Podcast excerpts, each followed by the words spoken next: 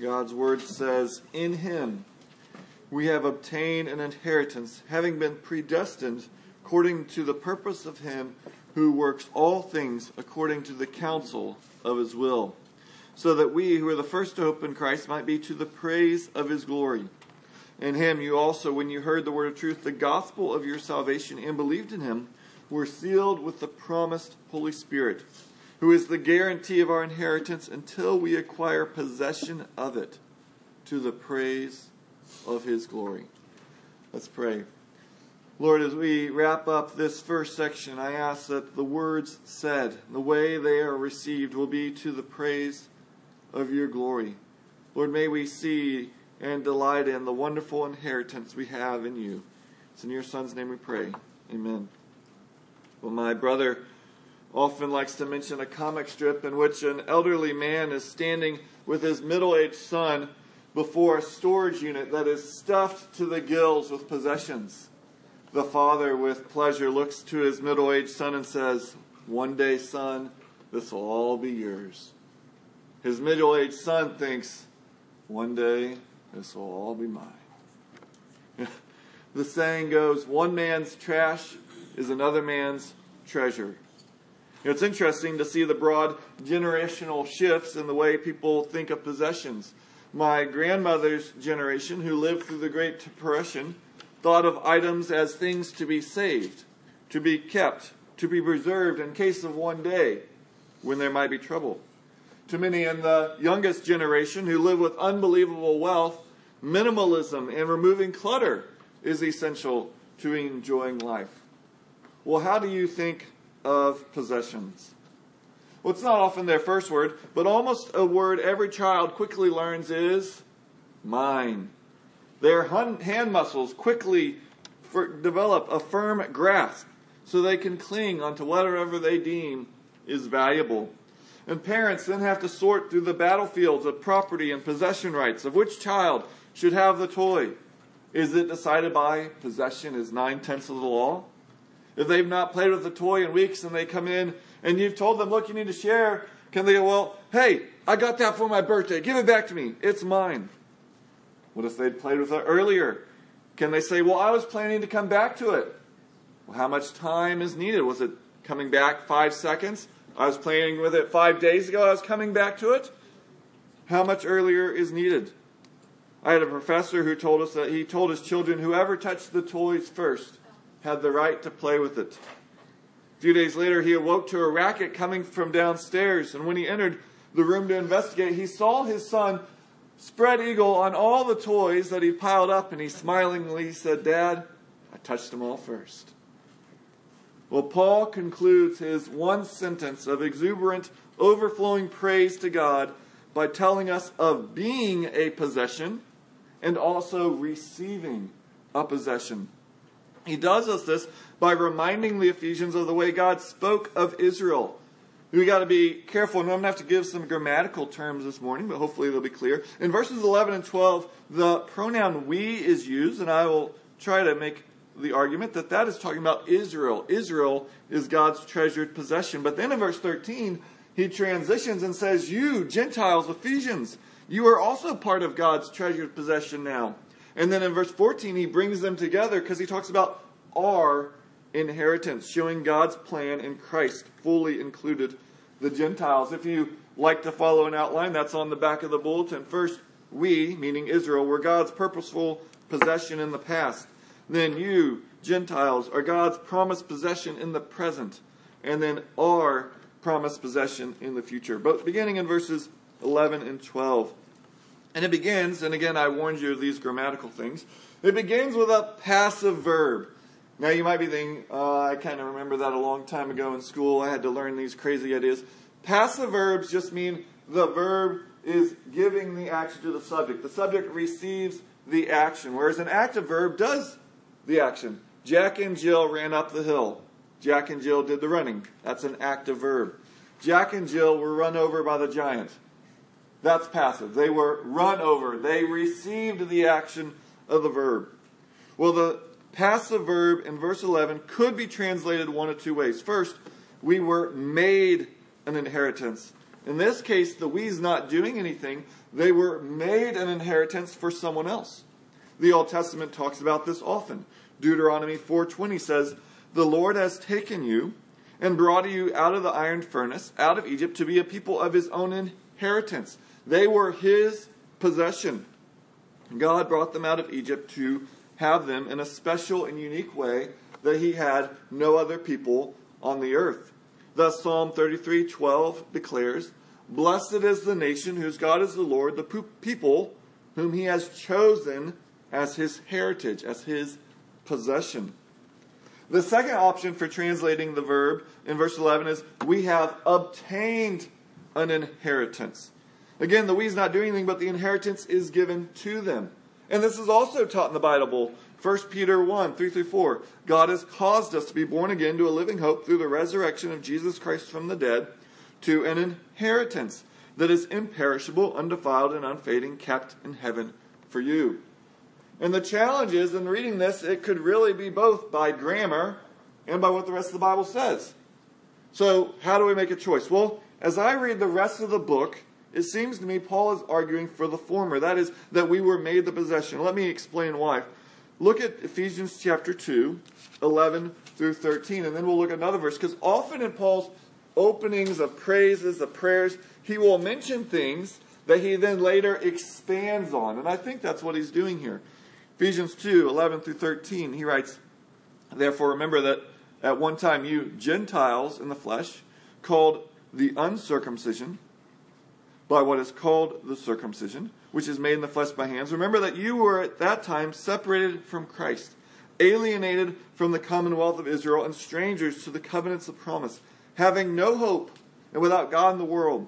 But now in Christ Jesus, you who were once far off have been brought near by the blood of Christ. Or look at chapter 3, verse 6. This mystery is that the Gentiles are fellow heirs. That's what he's talking about in 1 11 through 14, inheritance. He's saying the mystery is Gentiles are fellow heirs, members of the same body, and partakers of the promise in Christ Jesus through the gospel. So I think Paul here in verses 11, verse 11 is introducing a theme the unity of Jew and Gentile in Christ that he's going to expand upon. As well, second, Paul's use of pronouns, and this will be the last really technical grammar thing, seems to be making this point. In verse 11 and 12, notice it's in him we have obtained an inheritance. Verse 12, so that we, now he's going to define the we. Verse 12, so that we who were the first to hope in Christ who were the first people to hope in Christ? It was the Jews. And if you're in Sunday school this morning, we went into a long look into the scripture and how the apostles, even Peter, needed to be shown a vision. They needed to have it repeated three times and then had to go and see that God was working through Cornelius. And then the Holy Spirit also had to be given. And it was at that point then Peter said, Oh, we should baptize these people too. They had a hard time grasping that we are one in Christ. So we were the first to open Christ. I think that's referring to people of Israel, Jews. Thus, verse 13, when he says, In him you also, he's telling the Ephesians, You're not second class citizens. In Christ, you are joined to everything that was given to Israel. And then he ties it together, verse 14, who is the guarantee of our inheritance. It's not now, well, we got Israel and Gentiles and they got God's two different groups. No, our inheritance together.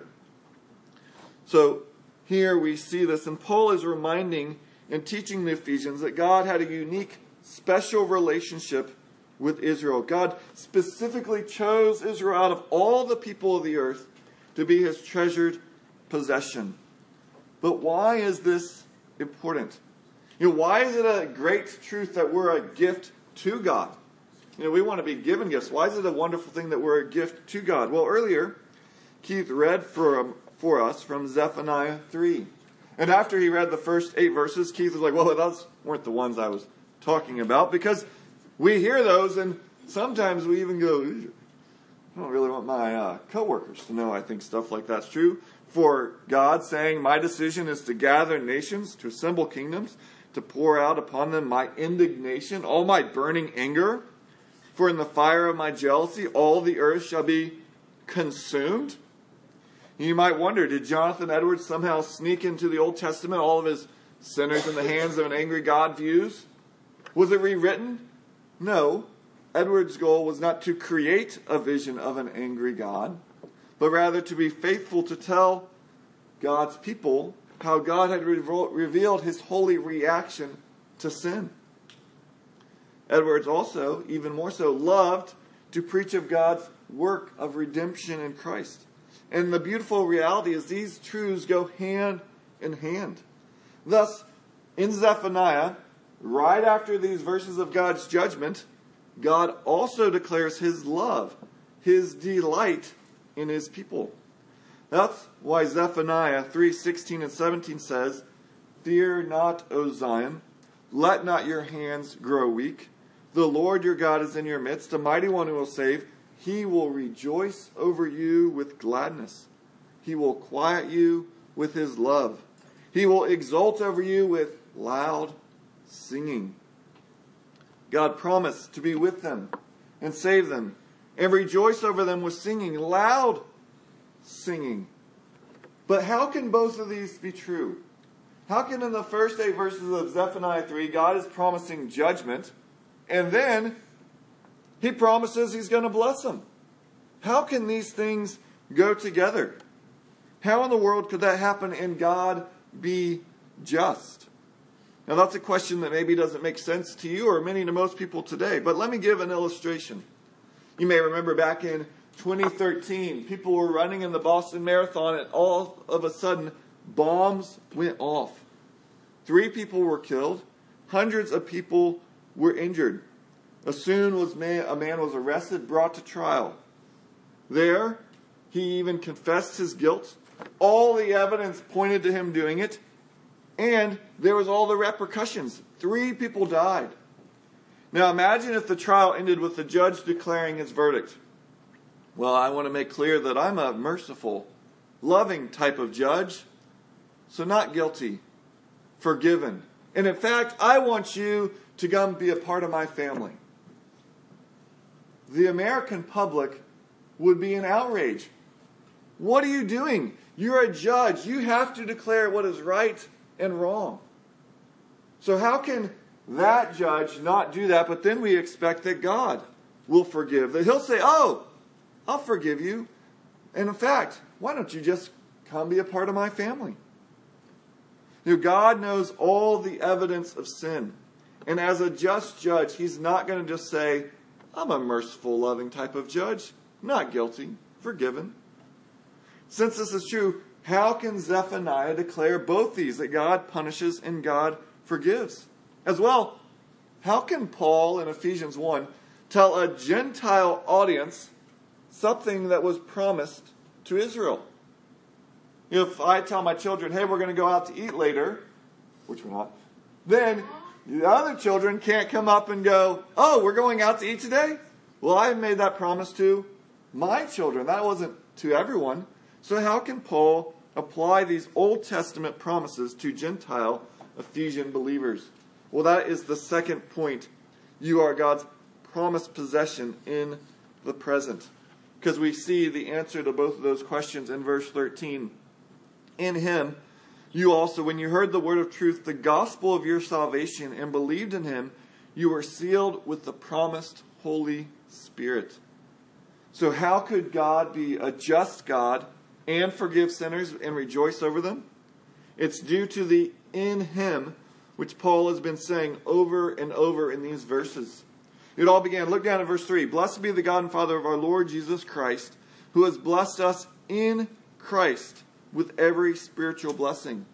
You know, all spiritual blessings come to us only due to being in Christ.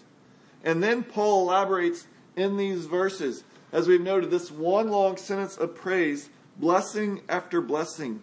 And ten times he connects it to being in or through Christ. Let's just briefly note these. Look at 1 verse 4. Even as he chose us in him. Verse 5 he predestined us as adoption to himself as sons through Jesus Christ. Verse 6 His glorious grace, which with which he has blessed us in the beloved, meaning in Jesus. In verse 7, in him we have redemption. There's only one verse here so far that doesn't have it because we jumped to verse 9. According to his purpose, which he set forth in Christ. Verse 10, as a plan for the fullness of time to unite all things in him. Verse 11, in him we have, an inher- have obtained an inheritance. Verse 12, so that we who were the first to hope in Christ. Verse 13, in him you also, when you heard the word of truth, the gospel of salvation, and believed in him, were sealed with the promise, Holy Spirit. So over and over and over, Paul is making clear every spiritual blessing comes because you are in Christ. Now, being in Christ is not some mystical Gnostic language, for verse 13 explains this means we believe in him. That's what it means to be in him. By faith, we're connected to Christ. And one of the major blessings we examined last week in verse 7 is that in him we have redemption through his blood, the forgiveness of our trespasses. So, how could God, the judge, who is always and always, sorry, always has been, is, and always will be just, how can he declare forgiveness and rejoice over sinners? Because God, in His great love, sent Jesus to be the payment. That's the meaning of redemption. He was the payment of death that should be paid. So that for those who trust in Jesus, they have the forgiveness of sins. God has never said, eh, I'm just a merciful, loving type of judge. So, not guilty. You're forgiven. God has always demanded justice, and thus every sin will be judged. Either the judgment will be paid by the person who committed the sin, or by faith, you can turn to Jesus who has paid that penalty for your sins. In the Old Testament, the people of Israel looked forward to the coming Messiah who would be the perfect sacrifice and payment. We see that even here because Israel, he says, we hoped in Christ. Well, Christ is just the Greek word for the Old Testament word Messiah. So now Paul is declaring that these wonderful promises were not just for Israel, but verse 13, in him you also, when you heard the word of truth, the gospel of their salvation, and believed in him, were sealed with the promised Holy Spirit, gospel of your salvation. Sorry. So, how can Paul apply these Old Testament promises to Gentile Ephesian believers? Well, because Jesus came to be the Messiah for all people. He didn't just come to be the Messiah for Jews, but for everyone. And that's why Paul will later say, Ephesians 3 6, this is the mystery that the Gentiles are fellow heirs, members of the same body, and partakers of the same promise in Christ Jesus through the gospel. Thus, as we talk with our Jewish friends, we need to make clear Christianity is not an offshoot of the Old Testament. Rather, it's the flowering. It is what the Old Testament was all about of the Messiah who would come. And the Ephesian believers received the blessings of the gospel of Jesus by hearing and believing in him. And notice what it says In him, you also, when you heard the word of truth. Now, I don't know what you think of Christianity, but we don't gather this morning just to tell ourselves a good story that isn't really true, but it makes us feel better. You know, these mythologies give meaning and purpose to our life. Now, the Bible is clear that these events happen in real space, in real time. These are true historical realities. That in a point in time, God the Father sent God the Son through the Spirit into the womb of Mary. And that he was then, is now, and forever will be fully divine and fully human. That he then lived for 33 years in the land of Israel, preaching the gospel of the kingdom of God. That Jesus was betrayed, arrested, falsely condemned, crucified, dead, and buried. Yet also that he was resurrected from the dead, defeating sin and death. He then appeared to more than 500 people and after a time ascended into heaven where he sits by the Father's throne. You know, it's not a myth to comfort us. That's history that happened and is true. Thus they heard the word of truth, the gospel of their salvation, and believed in him, and were sealed with the promised Holy Spirit. But did you notice there is no gap or phrase between heard, believed, and sealed? Notice there's no statement like, you heard the gospel, and then you lived your three years of devotion so that God would accept you. There's no time in which they had to prove themselves or show that, yes, we can be good enough so that God will accept us. It's simply by grace through faith. Hear the gospel of Jesus. Believe the gospel of Jesus, and at that instant, you're sealed by the Holy Spirit. No second blessing is needed, no efforts on your part, only a belief in the gospel. A recognition that the wages of sin is death, but the free gift of God is eternal life through Jesus Christ our Lord. That if you confess with your mouth Jesus as Lord and believe in your heart that God raised him from the dead, you will be saved instantly at that moment. You know, if you're here today and you don't know Jesus as Savior, you don't now need to go and start making sure you go read your Bible, that you go start going and coming to church more often. What you need to do is believe in your heart that God raised him from the dead, confess with your mouth that Jesus is Lord, and you'll be saved right now. You don't have to wait. And this is both the easiest and the hardest thing to do. It's easy. All you have to do is just trust. That's all you have to do. Yet it's hard, for there is a death to self and life to God. Jesus is Lord, and thus your life must now, in response, be a joyful submission to Him. Now, Christianity often gets confused as being about moral teachings, a political or philosophical movement, or that there's rituals you have to follow. Now, Christianity does have those elements, but the core message is not about what you do, but rather about what Christ has done. It's not about your actions, but rather about trusting simply in Jesus. Yes, there will be implications for your morals, for your philosophy, for your rituals, yet those are the fruit of faith, the fruit of your salvation, not the root and cause of it. And if you believe in Christ, notice that you are sealed by the promised Spirit. That's what he tells us in verse into verse 13. Sealed with the promised Holy Spirit. Now, when we talk about the Spirit of God, we don't mean the animating force in the universe that you can tap into through meditation and various practices. Nor does the Bible teach that the Spirit is like the force in Star Wars an invisible energy field created by all living things that surrounds us, penetrates us, and binds the galaxy together. That might make a fun movie, but it's not true. The Spirit is not just a power, nor was he a JV player who until Pentecost just couldn't get off the bench, but now he's got a full time job. No, God, the Holy Spirit, has existed eternally as a personal being, fully equal in essence and power with God the Father and God the Son. Though the New Testament highlights his role more, he has always been active with the Trinity. And in verses 13 through 14, Paul declares three things about the Spirit. He was promised, he's the seal, and he's a guarantee. First, we see here that the Spirit was promised.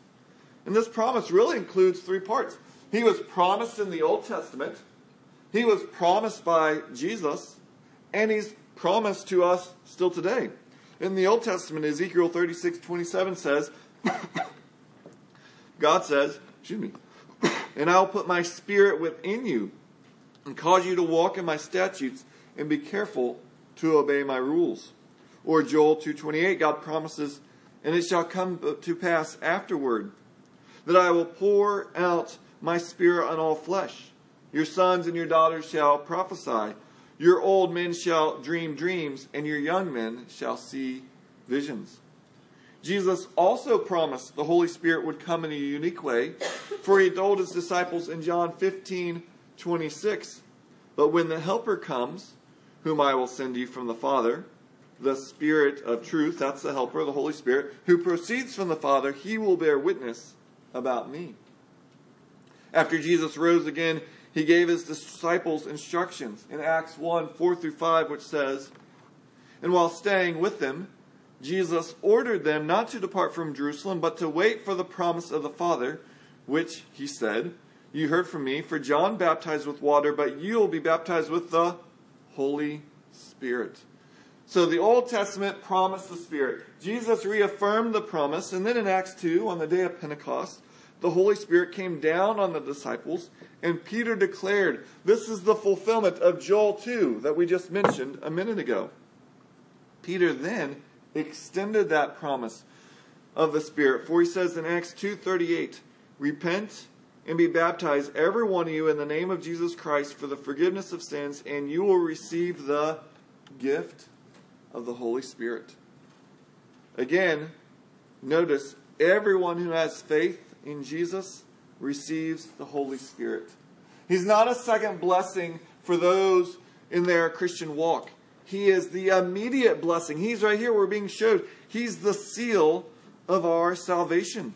And that's the second thing we get from the Spirit. He's a seal. Now, that's a seal of ownership, not a seal of preservation. Sometimes people seal their packages so they don't get damaged. It's not that type of seal, it's a seal of ownership.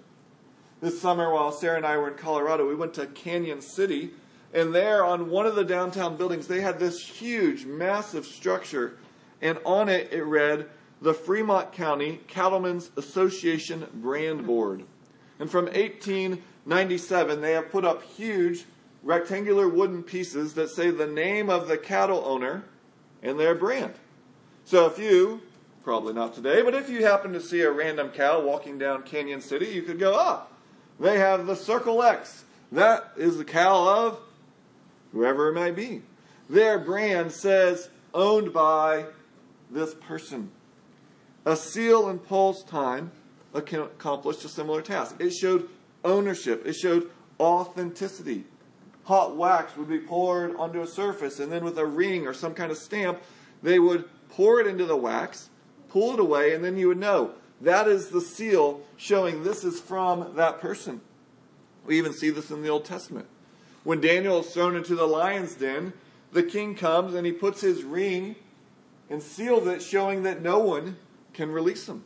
Or you may be familiar with the book of Esther, where King Ahasuerus gives several royal decrees, and each time it says that he used his signet ring, putting a seal on it to show that it could not be changed.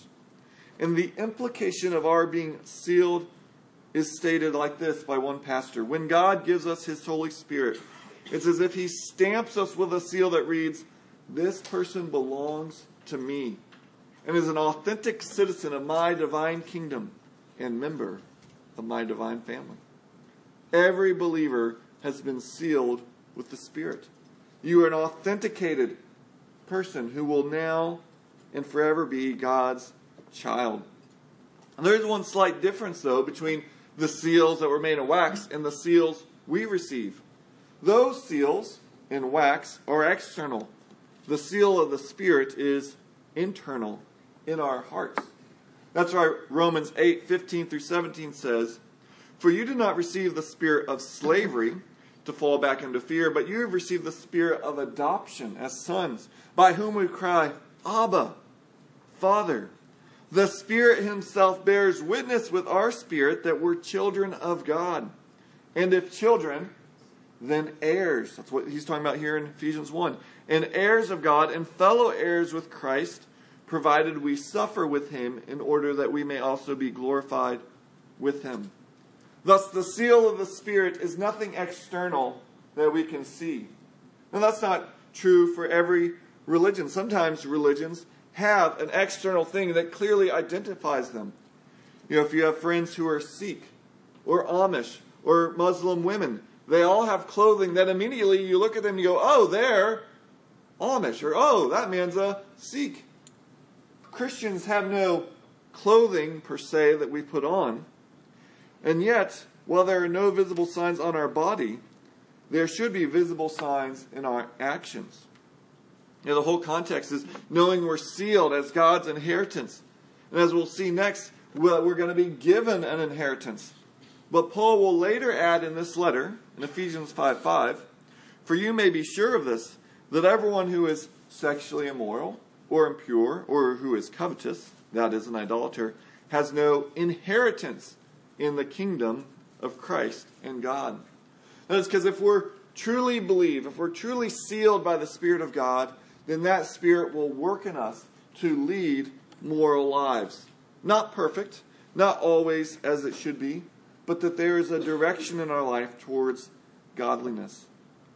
Thus, we are God's treasured possession, Jew and Gentile. And we see last at the end of verse 14 that we are also given treasured possessions by God. We're given an inheritance. The third point, our promised possession in the future. So Paul has shown that the Spirit is promised, that he's a seal. And now, third, verse 14 says the Holy Spirit is the guarantee of our inheritance until we acquire possession of it. The word guarantee, the Greek word, comes from the idea of uh, an idea from commercial trade, a down payment, an installment, so that the person who is selling it knows, oh, this person is actually going to pay for the rest of this. And the sad reality is, we want things like guarantees, down payments, installments, because people break their word. People promise to do something that they don't later do. And yet, nothing will ever keep God from keeping his promises. God, who promised, is faithful. And unlike humans who sometimes rewrite their wills, add someone to their will, get more or less possessions, so have to change what they can't even give away, God's will, so to speak, is never going to change. We don't have to have concern that some caretaker is going to come in in old age and manipulate him to write us in or out or give everything to them. God, who promised, is faithful. His inheritance will be given to his children. Yet, though God's word is enough to guarantee his promise, he also gives us the promised Spirit both as seal and guarantee of our inheritance. Though the word for guarantee originated out of commercial trade, my understanding is that in modern Greek, the word is used for an engagement ring, which is really a quite fitting metaphor. And his engagement ring? It's when a man goes and he asks a woman to marry him and gives her a ring. And the ring symbolizes, if she accepts it, that is, a change in their relationship. She wears it and now they're no longer just two people, they're engaged. And it is also a promise of what is going to come a wedding and life together. So the ring is both a present gift, just as the Spirit is a present gift, and the ring is a promise of a future relationship, just like the Spirit is the promise of a future relationship. And we're being shown here not just a future relationship, a future inheritance. 1 Peter 3 4 tells us of this inheritance that is imperishable, undefiled, unfading, kept in heaven for you. First thing Peter said is it's imperishable, it's incorruptible. And we know everything around us, it perishes, it corrupts. Buildings deteriorate, cars need maintenance, our bodies decline, but our inheritance with God will never perish or corrupt. Second, our inheritance is undefiled, meaning it's pure. You remember you got those new pair of white shoes? They were so fresh, so clean. But a year later, you wonder, did I buy cream shoes? They don't even look white anymore. They become defiled. Our inheritance in heaven will never lose its freshness, its newness, its purity. It will be fresh forever. Third, our inheritance is unfading. Someone gives you a beautiful bouquet of flowers and you love them, but a week later, they're all drooping and dead. In contrast, our inheritance with God will always be pristine. It'll always in, be in perfect condition. You'll never have to go out and wax it, repaint it, prep it for winter. You'll never have to wonder well, is this model 2.0, but nine months, model 3.0 is going to come around and they're no longer going to keep up the updates for this system. The inheritance will be perfect forever, imperishable, undefiled, unfading. But not only those things, it's also kept in heaven for you. The location is secure, but even better than that is that God's power guards it. You know, we use door locks, fences, passwords, ID cards, thumbprints, facial recognition, security guards, cameras. We do all these things to guard what's valuable. And every single one of those has been broken or hardwired so it changes so people can go in and steal what's there. God's power protects your inheritance in heaven. It is safe and secure. And this implies that our full inheritance is in the future. Again, the spirit, like that engagement ring, is a present enjoyment. You can look down and go, I'm married, or I'm going to be married. I have a new relationship, and yet it's a promise. There's more to come. So the Spirit is an appetizer of all the blessings we will get as heirs with Christ. So when, when we'll, so when will we acquire possession of it? Well, either when Jesus returns or we die and face the judgment of God. Thus, for Christians, though death is very sad, it is also joyful. We do not grieve as those without hope, for death is not the end. Death takes us to be the one, be with the one who views us as his treasured possession. Death is the door that allows us to enjoy the treasured possessions he will give us in our inheritance with Christ. If you pay attention to the news, you'll know that Queen Elizabeth recently died. Many articles have been written on the great wealth her family then inherited. I read one about Prince William, who's now the owner of the Cornwall estate. In 1337, King Edward III acquired it and built on this property that spans 140,000 acres. Just for reference, that's about 218 square miles, and the city of Wichita Falls is about 72 square miles. So at the passing of his grandmother, Prince William was given a possession that was three times the size of our city. But it's not just land, though. It has beautiful buildings. And it's so beautiful, so ancient, that it's valued at $1.2 billion. That's quite an inheritance. Now, most likely the royal family did not do what most of us are going to have to do when a family member dies. It's always hard to know the right time to bring this up, but at some point you have to sit down over a table, pull out the document, and go, all right, here's the will. We need to walk through who all's going to get this and that. Now, I'm sure the royal family has so many lawyers and advisors that they never sat down at a table. But let's just imagine they did. And there's Prince William and King Charles talking, and he's telling William, You get the Cornwall estate. Well, William could pause and go, Hey, Kate, Come in here. Did you know we just got the Cornwall estate? Well, why can Kate get the Cornwall estate? She wasn't born into the family. Well, she was brought in by marriage. And we can be brought in to a much greater inheritance than a Cornwall estate. The Cornwall estate, it's going to perish. It's going to become defiled. They're going to have to do upkeep. They're going to have to do maintenance. And even if they keep it in perfect condition, Kate and William, they're going to die. They don't get to enjoy it forever. God has promised his children an inheritance that will last forever. He's promised that you're my possession. God has made us rich in wonderful promises to all those who trust in Christ he says to them, Fear not, for I have redeemed you. I have called you by name. You are mine. Let's pray. Oh Lord, what a glorious truth that you would call us yours, that you would care for us, that you would love us, that you would sing over people like us. Oh Lord, we are overwhelmed by your grace.